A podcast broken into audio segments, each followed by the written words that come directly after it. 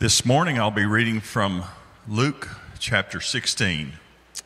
Luke chapter 16. Then Jesus said to his disciples, There was a rich man who had a manager, and charges were brought to him that this man was squandering his property. So he summoned him and said to him, What is it that I hear about you? Give me an accounting of your management, because you cannot be my manager any longer. Then the manager said to himself, What will I do now that my master is taking the position away from me? I am not strong enough to dig, and I am ashamed to beg. I have decided what to do so that when I am dismissed as manager, people may welcome me into their homes. So, summoning his master's debtors one at a time, he asked the first, How much do you owe my master?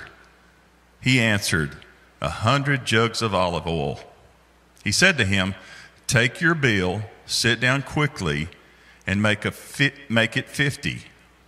Then he asked another, And how much do you owe? He replied, A hundred containers of wheat. He said to him, Take your bill and make it eighty. And his master commended the dishonest manager because he had acted shrewdly. For the children of this age are more shrewd in dealing with their own generation than are the children of light. And I tell you, make friends for yourself by means of dishonest wealth, so that when it, when it is gone, they may welcome you into the eternal homes. Whoever is faithful in a little is faithful also in much. And whoever is dishonest in very little is dishonest also in much. If then you have not been faithful with the dishonest wealth, who will entrust you to you the true riches? And if you have not been faithful with what belongs to another, who will give you what is your own? No slave can serve two masters, for a slave will either hate the one and love the other, or be devoted to the one and despise the other. You cannot serve God and wealth. The word of the Lord. You may be seated. At this, at this time, we invite you to observe a brief moment of silence and reflection.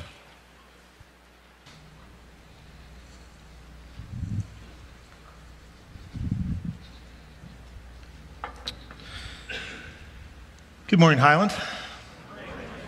It is good to be back. Um, if you're new here in the last month, my name is Shane Hughes. I'm one of the ministers here.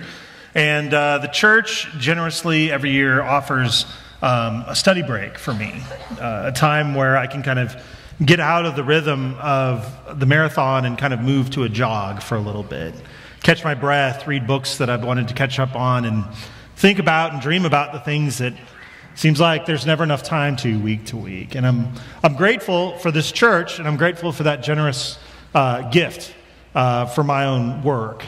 I'm also grateful for the fact that we have like the best backup bench that a church could ever dream of in terms of preachers.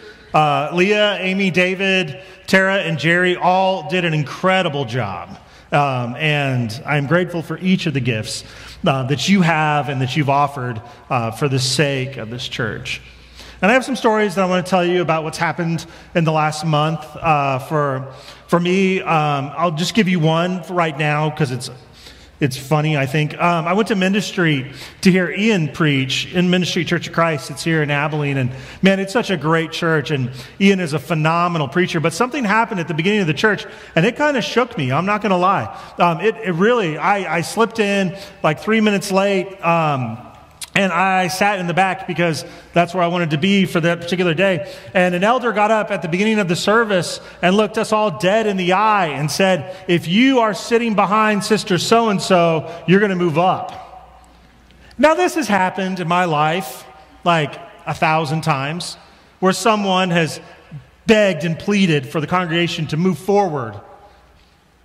And I was shocked that Sunday morning when everyone but me behind that woman stood up and began to move. And I was forced, I couldn't be the only one in the back, last 12 rows of the church, to be sitting there by themselves. And so I stood up, ended up on the third row of the church, not where I wanted to be. The sermon was especially powerful from that close. It made me grateful for this church where you would just stare at me, probably, when I make that request.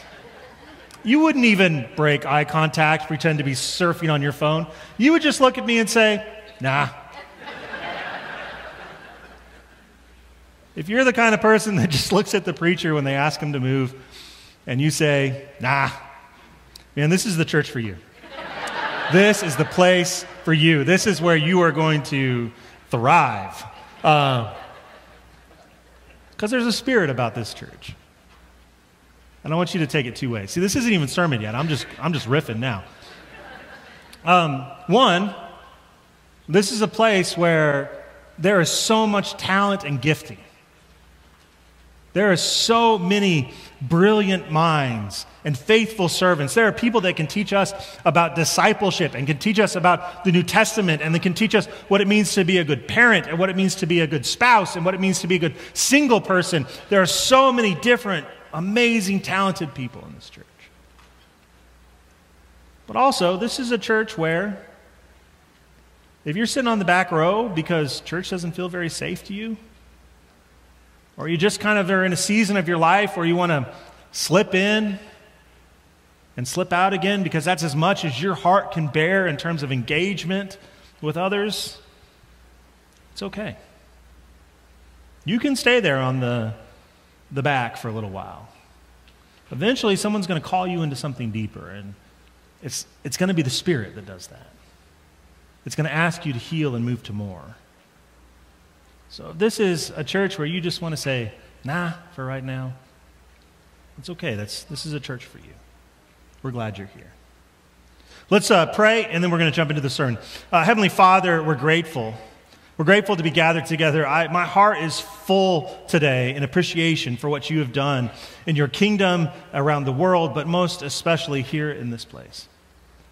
And so, Father, I want us to, to think about your word carefully, and I want it to penetrate our hearts. I want it to change our minds. I want it to, to rearrange and reorder our passions. I want it to, to move our behavior in a way that we've never experienced before. So, Father, to that end, I pray that you pour through me the gift of preaching that I might speak your truth and love to these your people. And it's together that the church says, Amen.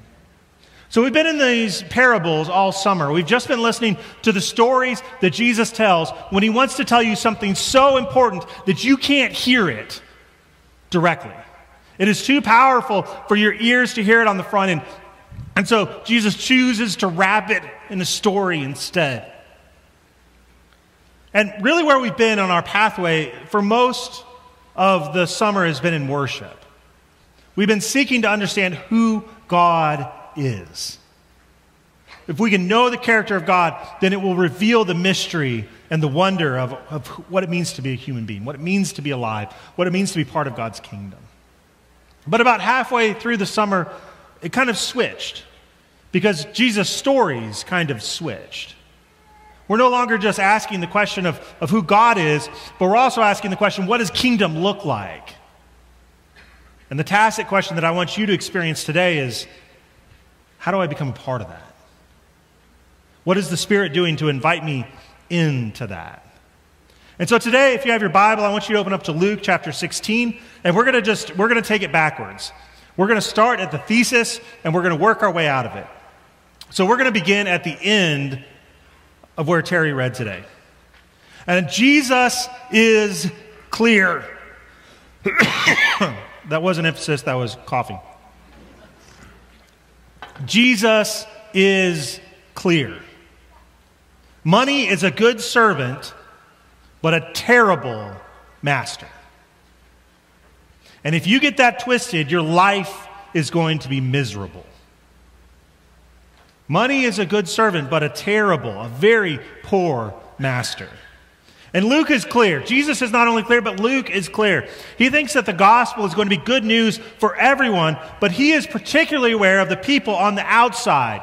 And so in Luke chapter 4, when Jesus gets up to give his first sermon in his hometown at the synagogue, he, he proclaims that the gospel is good news for the sick and the disenfranchised, the widows and the poor. The gospel will set captives free. It will give sight to the blind. It'll be relief from the grinding oppression and announce the year of Jubilee. And so the flip in this parable that would surprise the listeners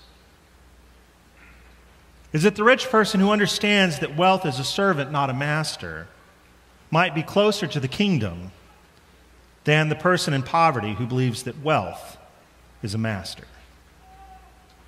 So here is the crux of the story. And if you can catch this in one sentence, you can tune out till I'm done. It's fine because you're going to get it.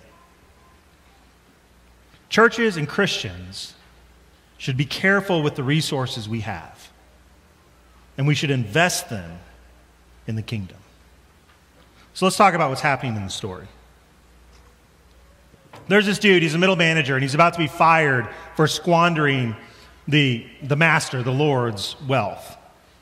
And so he goes to the people that um, owe his boss money. And the amounts that you see in this might give you the impression that this man is trying to do some sort of lateral move. Like he's trying to get from lows. That's not good. I'm going to take down the intensity of this sermon by like three notches for the sake of my own voice, but please hear the passion in my words because I really wanted to land this today. He goes to the people that owes his boss money, and it's not the people that you would think. It probably looks like he's trying to make some sort of lateral move, like he's trying to move from manager at Home Depot to manager at Lowe's, but that's probably not the reality. Because everyone that's listening to this text in the first century knows exactly who the rich man was. He was a patron. And he had extended a relationship that was formal in the first century culture with everyone that owed him things. And it was sort of a covenant with expectations the, the clients that were below him were the other half of that covenant. And, and there, was, there were things that both sides were, were expected to do. Unfortunately, the patron relationship really benefited the rich. You could think of it as like a, a coal mining town or share, sharecroppers in the 19th century. It's the rich one who sets the wages and sets the rent and sets the price of everything that's sold at the company store. And it's a, it's a system that's, that's created to put people in a perpetual cycle of debt. And this manager is in the middle. And he's, he's smart enough to manage the books, and maybe he's educated enough to kind of excuse the moral conundrum that he's called into of his people that live in his village. And so he's, he's seen by the farmers as the representative of the rich one, and he's seen by the rich one as the representatives of everyone else. He's in the middle and he can't win. And so he does what he can. He forgives the debt. And he, he forgives a lot of debt. This is not a small amount of debt. He forgives a lot of money. And maybe it's his commission, but, but that would make him more admirable if that were true. But I, I doubt that's the case. I don't think he's, he's forgiving his money. I think he's forgiving his master's money. And so the scene arrives when the Lord travels back into the village to formally fire this joker and collect the rents that have been taken up. And I want you to imagine with me that as he turns the corner to go into the middle of town, instead of it being like a normal day with just people milling about, everyone is there. All the farmers are there. All the tenants are lined up and they're cheering. And that's never happened before. And it, it feels good. And the rich one notices that his, his son is looking up at him admirably as the village cheers procession turns into this baffling receiving line as each farmer offers thanks and small gifts. What exactly is going on? Well, he finds out what the steward has done, and now, of course, he has to make a choice. He can tell the farmers that this is a terrible mistake and that actually they're back on the hook for what was forgiven. Or he can just go back outside and soak up the acclaim and the goodwill and the joy. And I mean, of course, he's going to have to take the steward back, whether he wants to or not. The steward, and then when, when the steward retires, the farmers are going to gladly take him in, even if the landowner does not. The steward has turned the landowner into the hero. And by the time he finds out the truth, he can't take it back. The steward is clever and crafty, and the rich landowner has to admit that he has been outsmarted this time.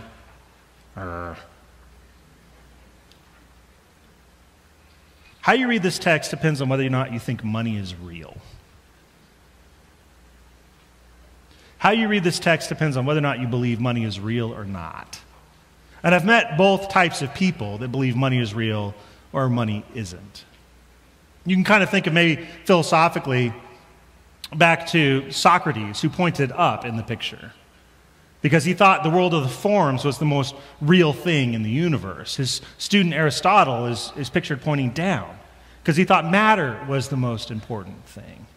One way I talk to my students about this when we're talking about this idea is to ask the question did the Pythagorean theorem exist before Pythagoras discovered it? What's the most real? The idea or the things? Either money is real or it's just an idea. And how do you know which one you are? Well, think of it this way. If you received an unexpected inheritance, Maybe you won the lottery, it doesn't matter. Sudden boon of money came in, life changing amount. What would you do with it? What does it mean to you? Is it the opportunity for adventure or investment? Or is it something that you have to save and not squander? Is money real or not? We as a culture are fascinated by wealth almost as much as any other culture. In fact, we're more fascinated with the stories of the wealthy than anywhere else that I've experienced. Like the story of Mark Cuban. If you don't know who Mark Cuban is, he owns uh, the, the Mavericks, Dallas Mavericks. But his story was that he went to IU, Indiana University, which is not Stanford or Harvard or any other of those places, by the way. And he moved down to Texas and he wanted to watch IU basketball.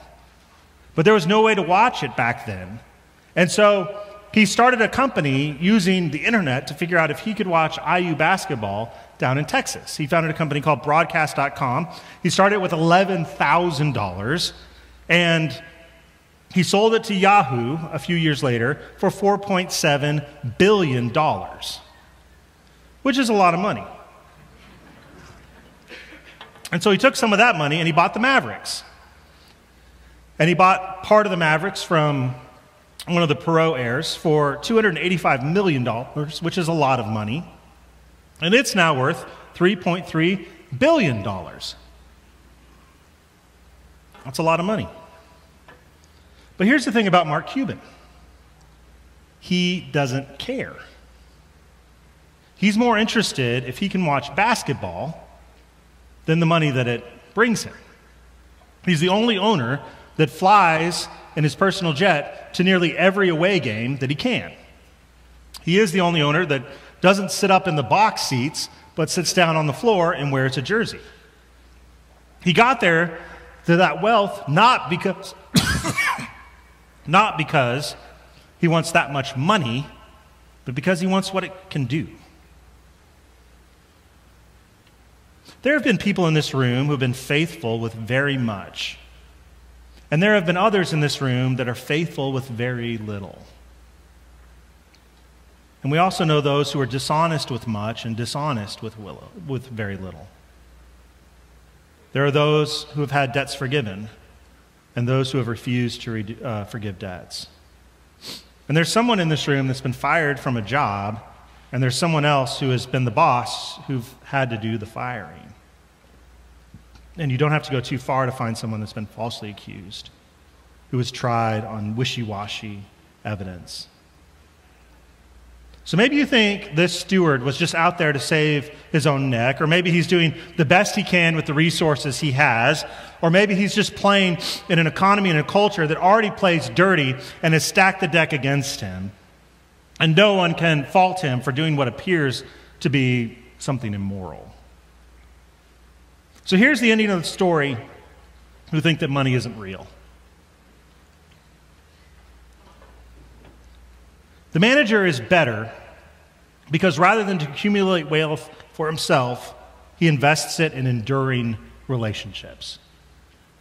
He chooses to take something that's not real and invest it in something that absolutely is real. William Harkins says it like this The unjust steward forgives. He forgives things he has no right to forgive. He forgives for all the wrong reasons. He forgives for personal gain and to compensate for past misbehavior. And this is the message that's strange in this parable.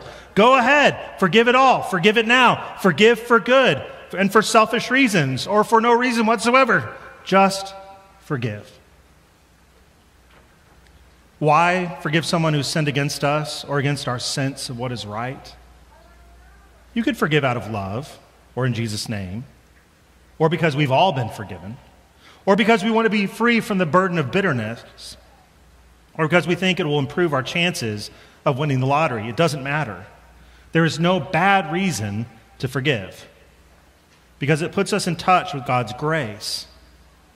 If this manager is a rascal or a scallywag, whatever you want to call him, who can forgive to save his job or to give himself a safety net if his firing proves unavoidable, then we who have experienced real grace have all the more reason to forgive.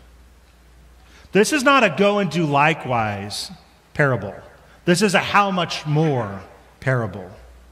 If a dishonest manager can create a rest, a place of security after his work, how much more can you do the same with the resources that God has given you?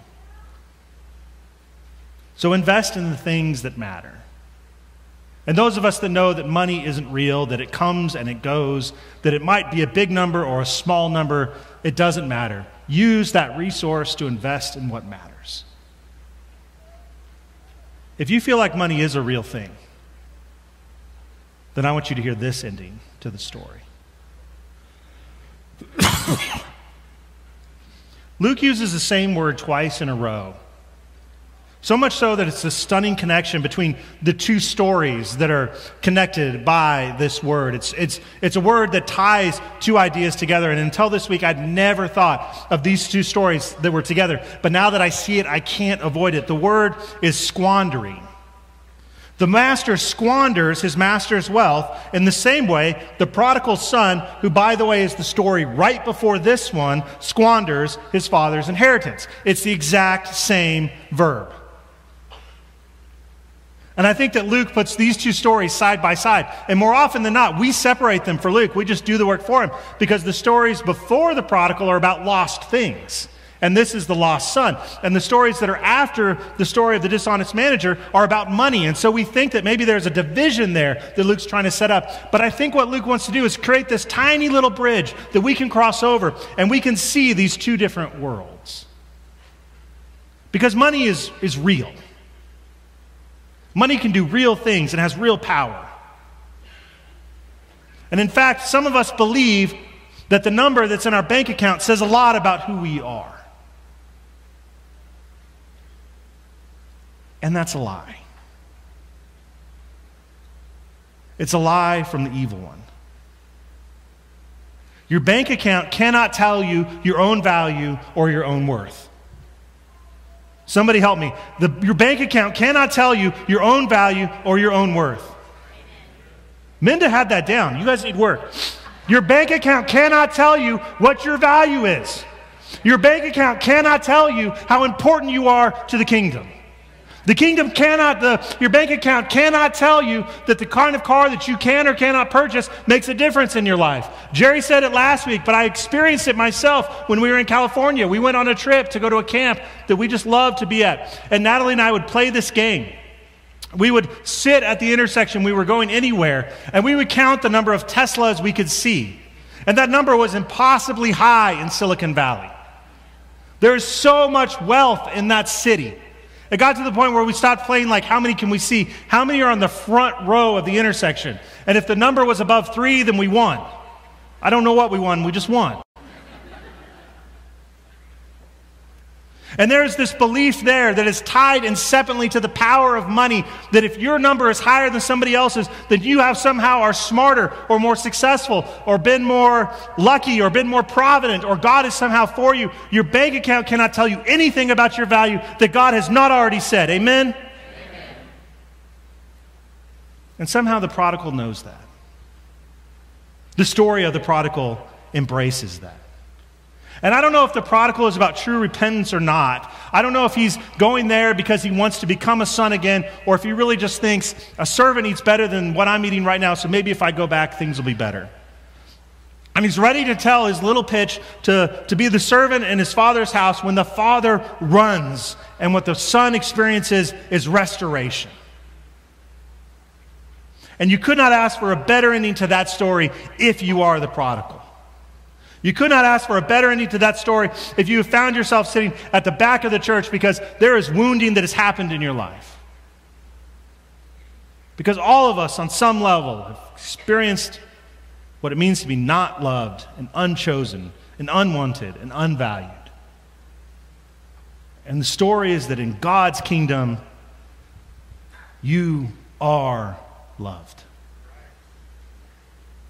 And so maybe if money's real for you, there's just two things. You get to choose which kingdom you want to be a part of. You can be in the Father's house, or you can be in this, this, this uh, manager's world.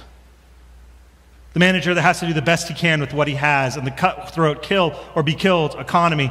He can't trust baby food because it has sawdust in it. It's an easy way for a corporation to raise quarterly profits. And the only reason that you're still in the position you have is because of the dirt you have on your boss. Chasing the hope that a slightly higher number in that bank account will bring you happiness when you know that that will not happen. Money is a powerful servant, but it makes a lousy master. There is no done with money. There's always going to be some other appetite waiting to be filled that you have when you earn more money. I wish there was some end to the game of capitalism, some ribbon we could give to the winners and send them to the stands to cheer on the rest. But if you want to live in the kingdom of this dishonest manager, you never are able to get off the treadmill. It just moves faster and faster and faster, and then you die. It's like my friend who was an elder at, at Campbell, the, the church I used to work at. I was reminded of this story when I came back. He made a decision when he was in um, about 36 years old. He worked for a hard, hard drive company. And about the time that um, the internet really exploded, hard drives became a very valuable resource. And so the companies that were positioned to make hardware, hard drives cheap and fast um, were in a great place. And he was high in a company that was doing that very thing. And so his annual income and his bonuses and the value of his, his stock began to rise very rapidly. And he realized this moment occurred to him when he was looking at an Excel sheet that he had become a millionaire. The value of his house, the value of his finances, the value of his future earnings. In fact, he was going to become a, a millionaire with the two at the end pretty soon. And he spent a lot of time figuring out what am I going to do? And that led him to ask the important question what has God called me to do? And I want to tell you what this elder did because it's astounding. He decided that he would set in his heart and in his finances a number every year. That number would increase with inflation. He indexed it because he's he creates hard drives. Of course he's a nerd. He indexed it. And he just decided that's how much money my, my family is going to live on. And it didn't really matter how much he made, it didn't matter how much his stock was worth. He was going to live on X. And he was going to give the rest away.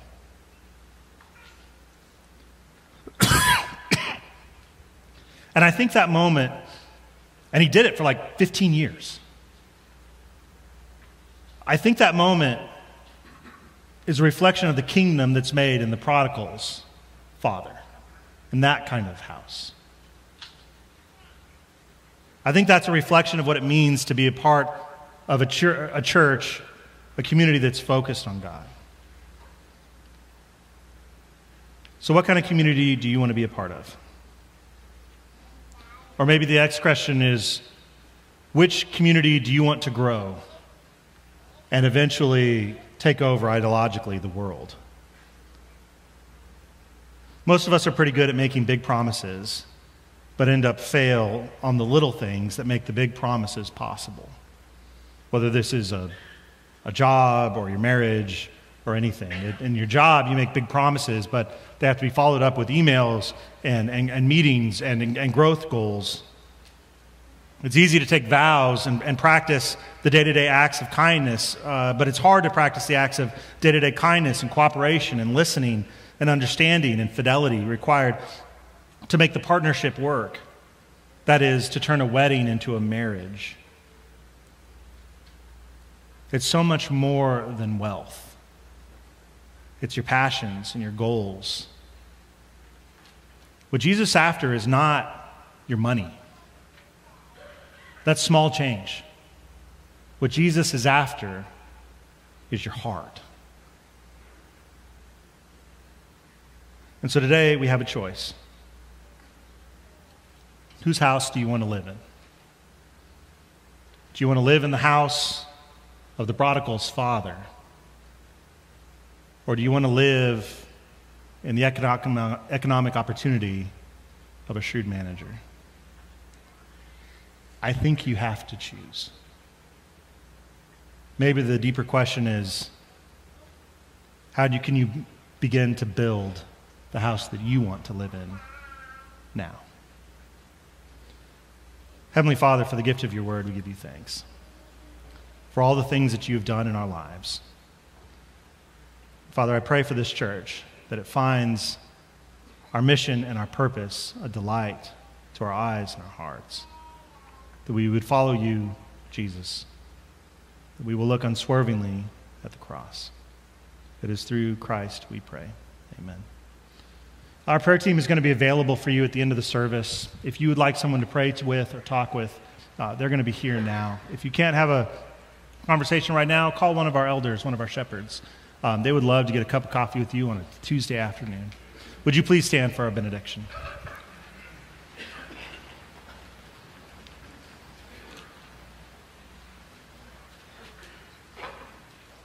May you find rest in the true Master, the Master that gives peace and joy and comfort.